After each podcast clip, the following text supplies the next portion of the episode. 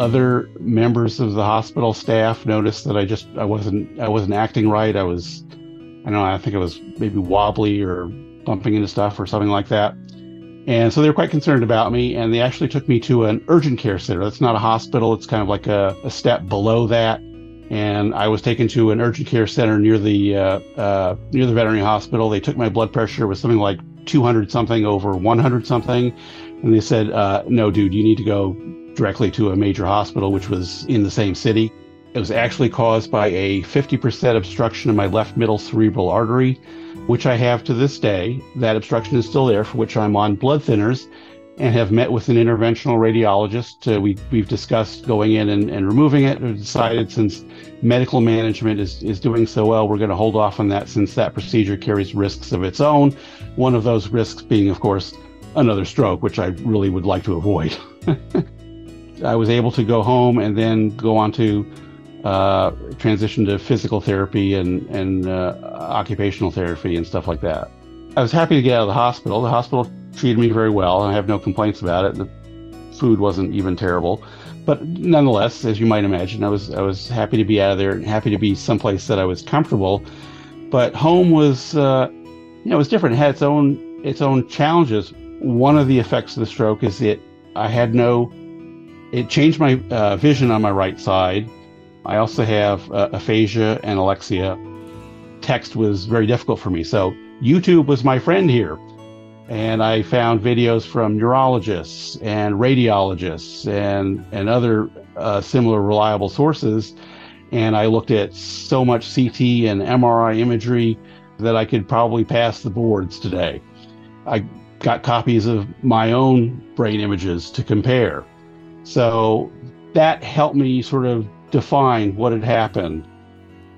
Hello, it's Mark Goodyear here with Stroke Stories, the podcast that seeks out and hears from stroke survivors. Today, we hear from David Kane, who lives in the Shenandoah Valley in the state of Virginia, and David suffered a stroke at the age of 47. I was born in San Francisco, California, and lived there for many years until the uh, late 90s when I moved to Virginia to get married. And I at the time in California. And then when I moved to Virginia, I worked in veterinary medicine as a veterinary technician. And I also, when I moved to Virginia, had a side business doing uh, IT IT work on the side, I'd bring a little extra. And so that was that was kind of like my thing that kept me quite busy. Yeah, I, I was married, no kids. I was interested in uh, technology, uh, obviously. So with my um, comfort with it, which also helped me after the stroke, by the way. I was comfortable with technology, so I, I would repair people's uh, computers and technology and set them up with their TVs and, and other stuff like that. And that was that was uh, that was my hobby. There's a lot of stress involved in veterinary medicine, so that was a, a nice uh, side gig for me. Also enjoy photography and and nature in general.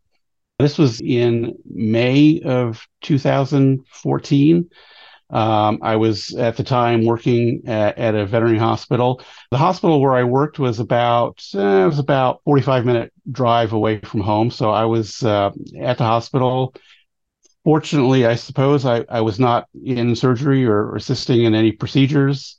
I was apparently just doing office work, and my memories of what exactly happened are are a bit cloudy but apparently other members of the hospital staff noticed that I just I wasn't I wasn't acting right. I was I don't know, I think I was maybe wobbly or bumping into stuff or something like that. And so they were quite concerned about me and they actually took me to an urgent care center. That's not a hospital, it's kind of like a, a step below that.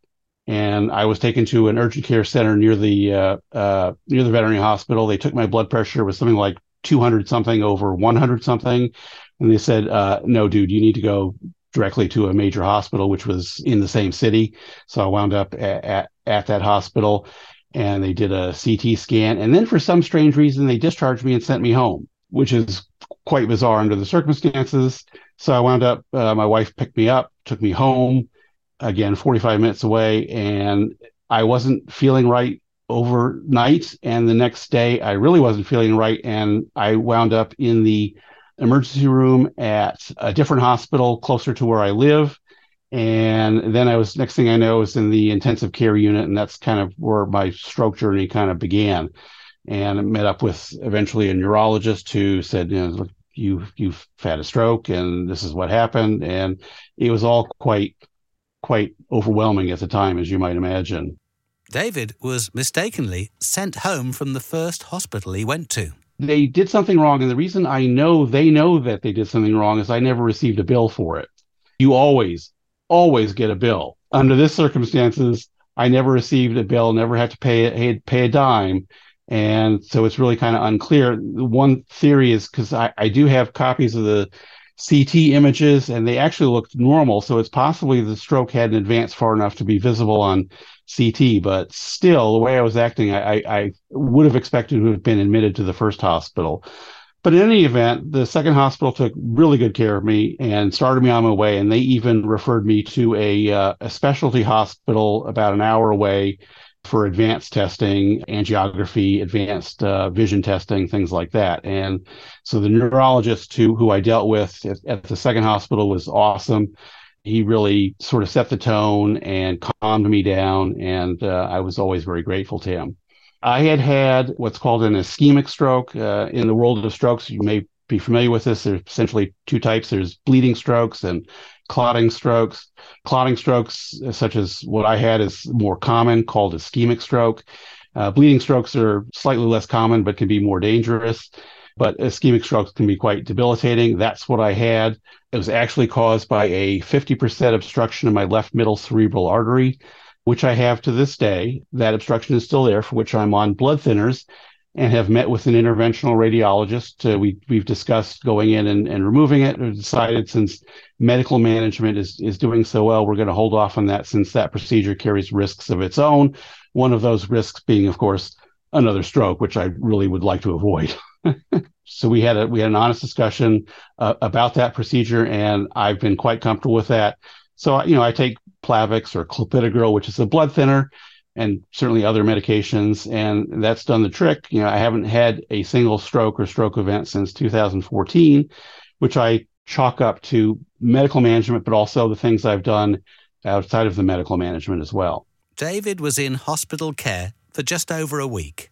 Sentara RMH, which was the second hospital I went to, they're the ones that sent me to uh, UVA, which is University of Virginia, which is a major referral hospital in my area. And they sent me there specifically for uh, an angiography, since I had the stroke affected my vision, to see a uh, neuro ophthalmologist for advanced eye testing uh, as well. So I was there for two or three days, maybe, and then went back to uh, care with my with my regular team at uh, Sentara in um, Harrisonburg, Virginia, which is again about an hour away. I was in there for I'm thinking about a week, and then they I was able to go home and then go on to uh, transition to physical therapy and and uh, occupational therapy and stuff like that. I was happy to get out of the hospital. The hospital treated me very well, and I have no complaints about it. The food wasn't even terrible, but nonetheless, as you might imagine, I was I was happy to be out of there and happy to be someplace that I was comfortable. But home was, uh, you know, it was different. It had its own its own challenges. One of the effects of the stroke is that I had no. It changed my uh, vision on my right side I also have uh, aphasia and alexia, and I had problems with balance, and so I'd be bumping into stuff. So I had to I had to sort of rediscover where I lived because I kept bumping into stuff, and so that took a while to get used to. It was good to be home, but you know, there's for a lot of as I've understood it from my research, for a lot of stroke survivors, is they go through a lot of depression, and that really hit me quite hard for a time where I'd just be sitting on the couch, uh, staring at the TV like a lump. And I would probably still be doing that to this day if some lizard part of my brain hadn't kicked in and said, you know, dude, you gotta, you gotta, you gotta do something different because you can't continue like this. This is not, this is not good. And that's, that's kind of where I started to, to make some changes. First thing I did was I wanted to know what had happened. So, you know, what what what was a stroke? You know, I, I knew vaguely what it was. What was it for me? And so I started looking on because one of the other changes for my stroke is I had alexia. I, I couldn't read, so text was very difficult for me. So YouTube was my friend here. and I found videos from neurologists and radiologists and and other uh, similar reliable sources. And I looked at so much CT and MRI imagery that I could probably pass the boards today. I got copies of my own brain images to compare. So that helped me sort of define what had happened. And then what was I going to do about it? Well, my next thing was, well, I don't want to do that again. I don't want to have another stroke. I need to work hard to prevent that. So I need to take my medications reliably before the stroke. And frankly, as I tell people, the stroke was entirely my fault. I had not taken care of myself properly for some time. I had gained a lot of weight. My diet was not the best. Part of that had to do with the high stress uh, work that I did you don't eat well in veterinary medicine. You run around, eat what you can on a on a busy in a busy practice, and so that all contributed. So I needed to change those things, and so I did. So I started very simple. Um, in addition to learning about what is a stroke and what happened, I started going out and walking. And that was its own challenge because for the first walk, I could barely make it to the end of the driveway. But over time, I was able to do half a mile and then a mile and then I was able to do two miles uh, once a week or something like that. Until finally, after several years, I was able to do reliably four miles every day, and I have maintained that record to this very day. So I do four miles every day, and about once a week I'll do a six mile as well. And it's paid off. I've shed some weight. My blood work numbers, which I have done twice a year, are significantly better than, than they were at the time I was in the hospital. Coming up, David talks about learning to drive again. At about 2018, I started thinking, well, you know, I feel better. My health is stable. Maybe I can drive again. So I checked with the State Department of Motor Vehicles. I checked with my eye doctor, my regular doctor, and legally it turns out I was able to drive again. Oh, wow. Holy cow. If I'd only known. I could be bitter about the time I wasn't able to drive, but at least that gave me time to work on myself. And his plans for the future. I wanted to move back to the country where I live.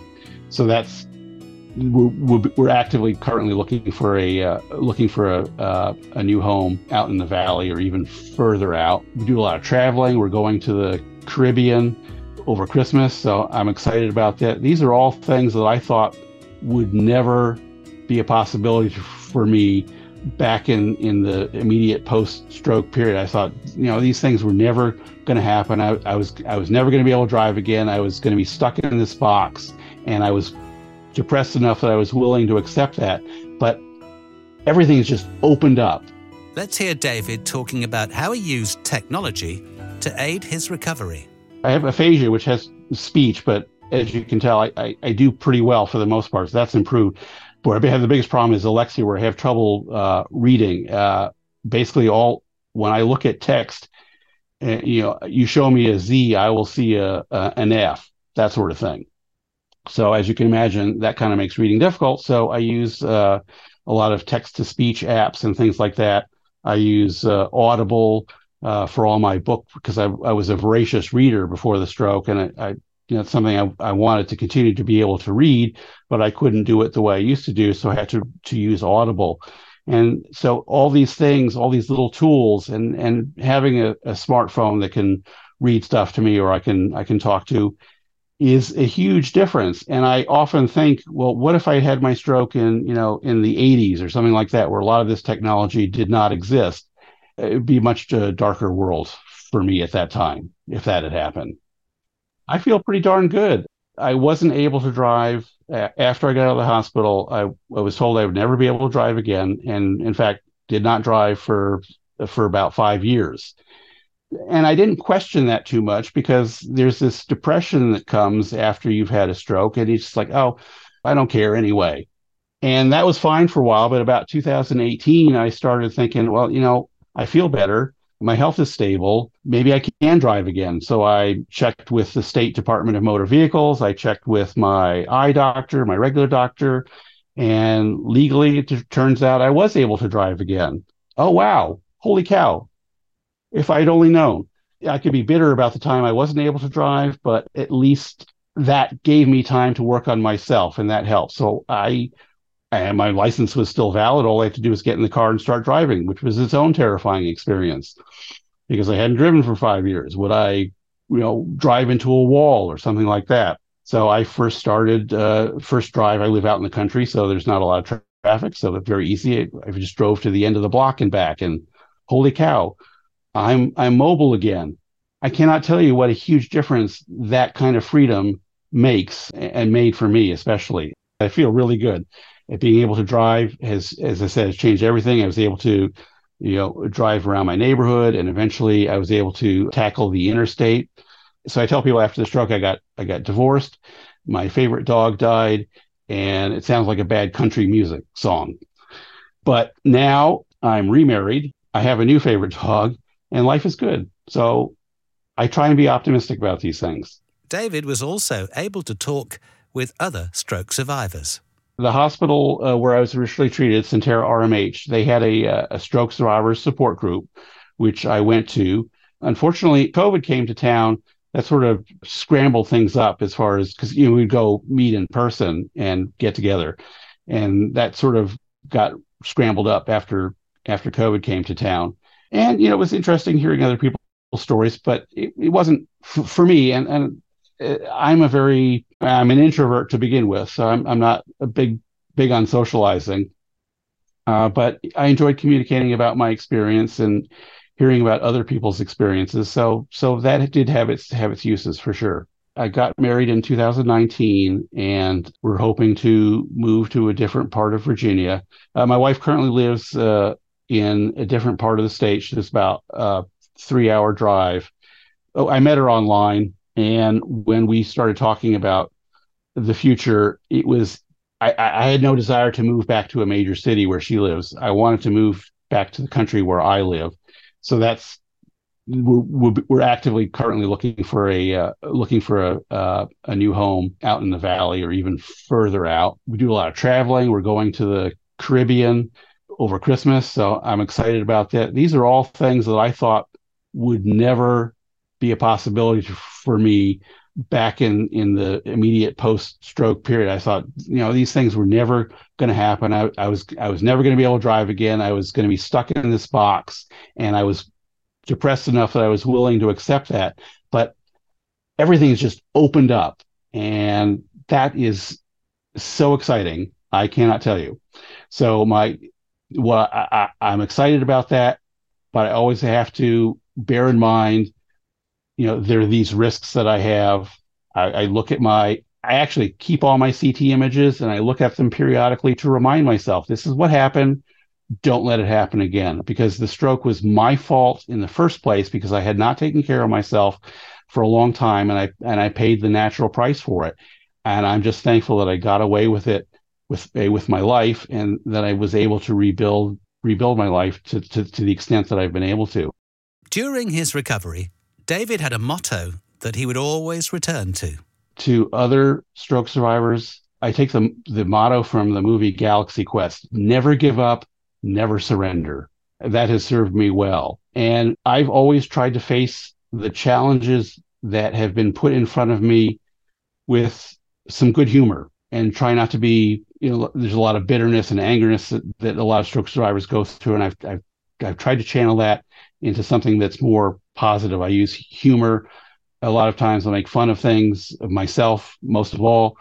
So I think those are useful tools for stroke survivors. For for um, loved ones, you know, they need to have a lot of obviously love they already have, patience, and things like that to deal with the challenges that come up. And I, as I say, I know a lot of stroke survivors have changes in their moods and they can become angry and things like that. I, I, I didn't suffer from that, thankfully, but uh, that requires a lot of, of uh, family and loved ones for sure. David's stroke was a severe episode, and the blockage that caused the stroke remains in place. But due to a combination of a strict medication regime and radical lifestyle changes, David hasn't had any further episodes since and is enjoying his new lease of life. Thank you as ever for supporting Stroke Stories. Please do subscribe and rate and comment to help us spread the word. And if you are a stroke survivor or you know a stroke survivor, and there's a story you can share, please get in touch via our DMs that are always open on Twitter and Instagram. The Stroke Stories podcast was produced by Aidan Judd. I'm Mark Goodyear. Thank you for listening.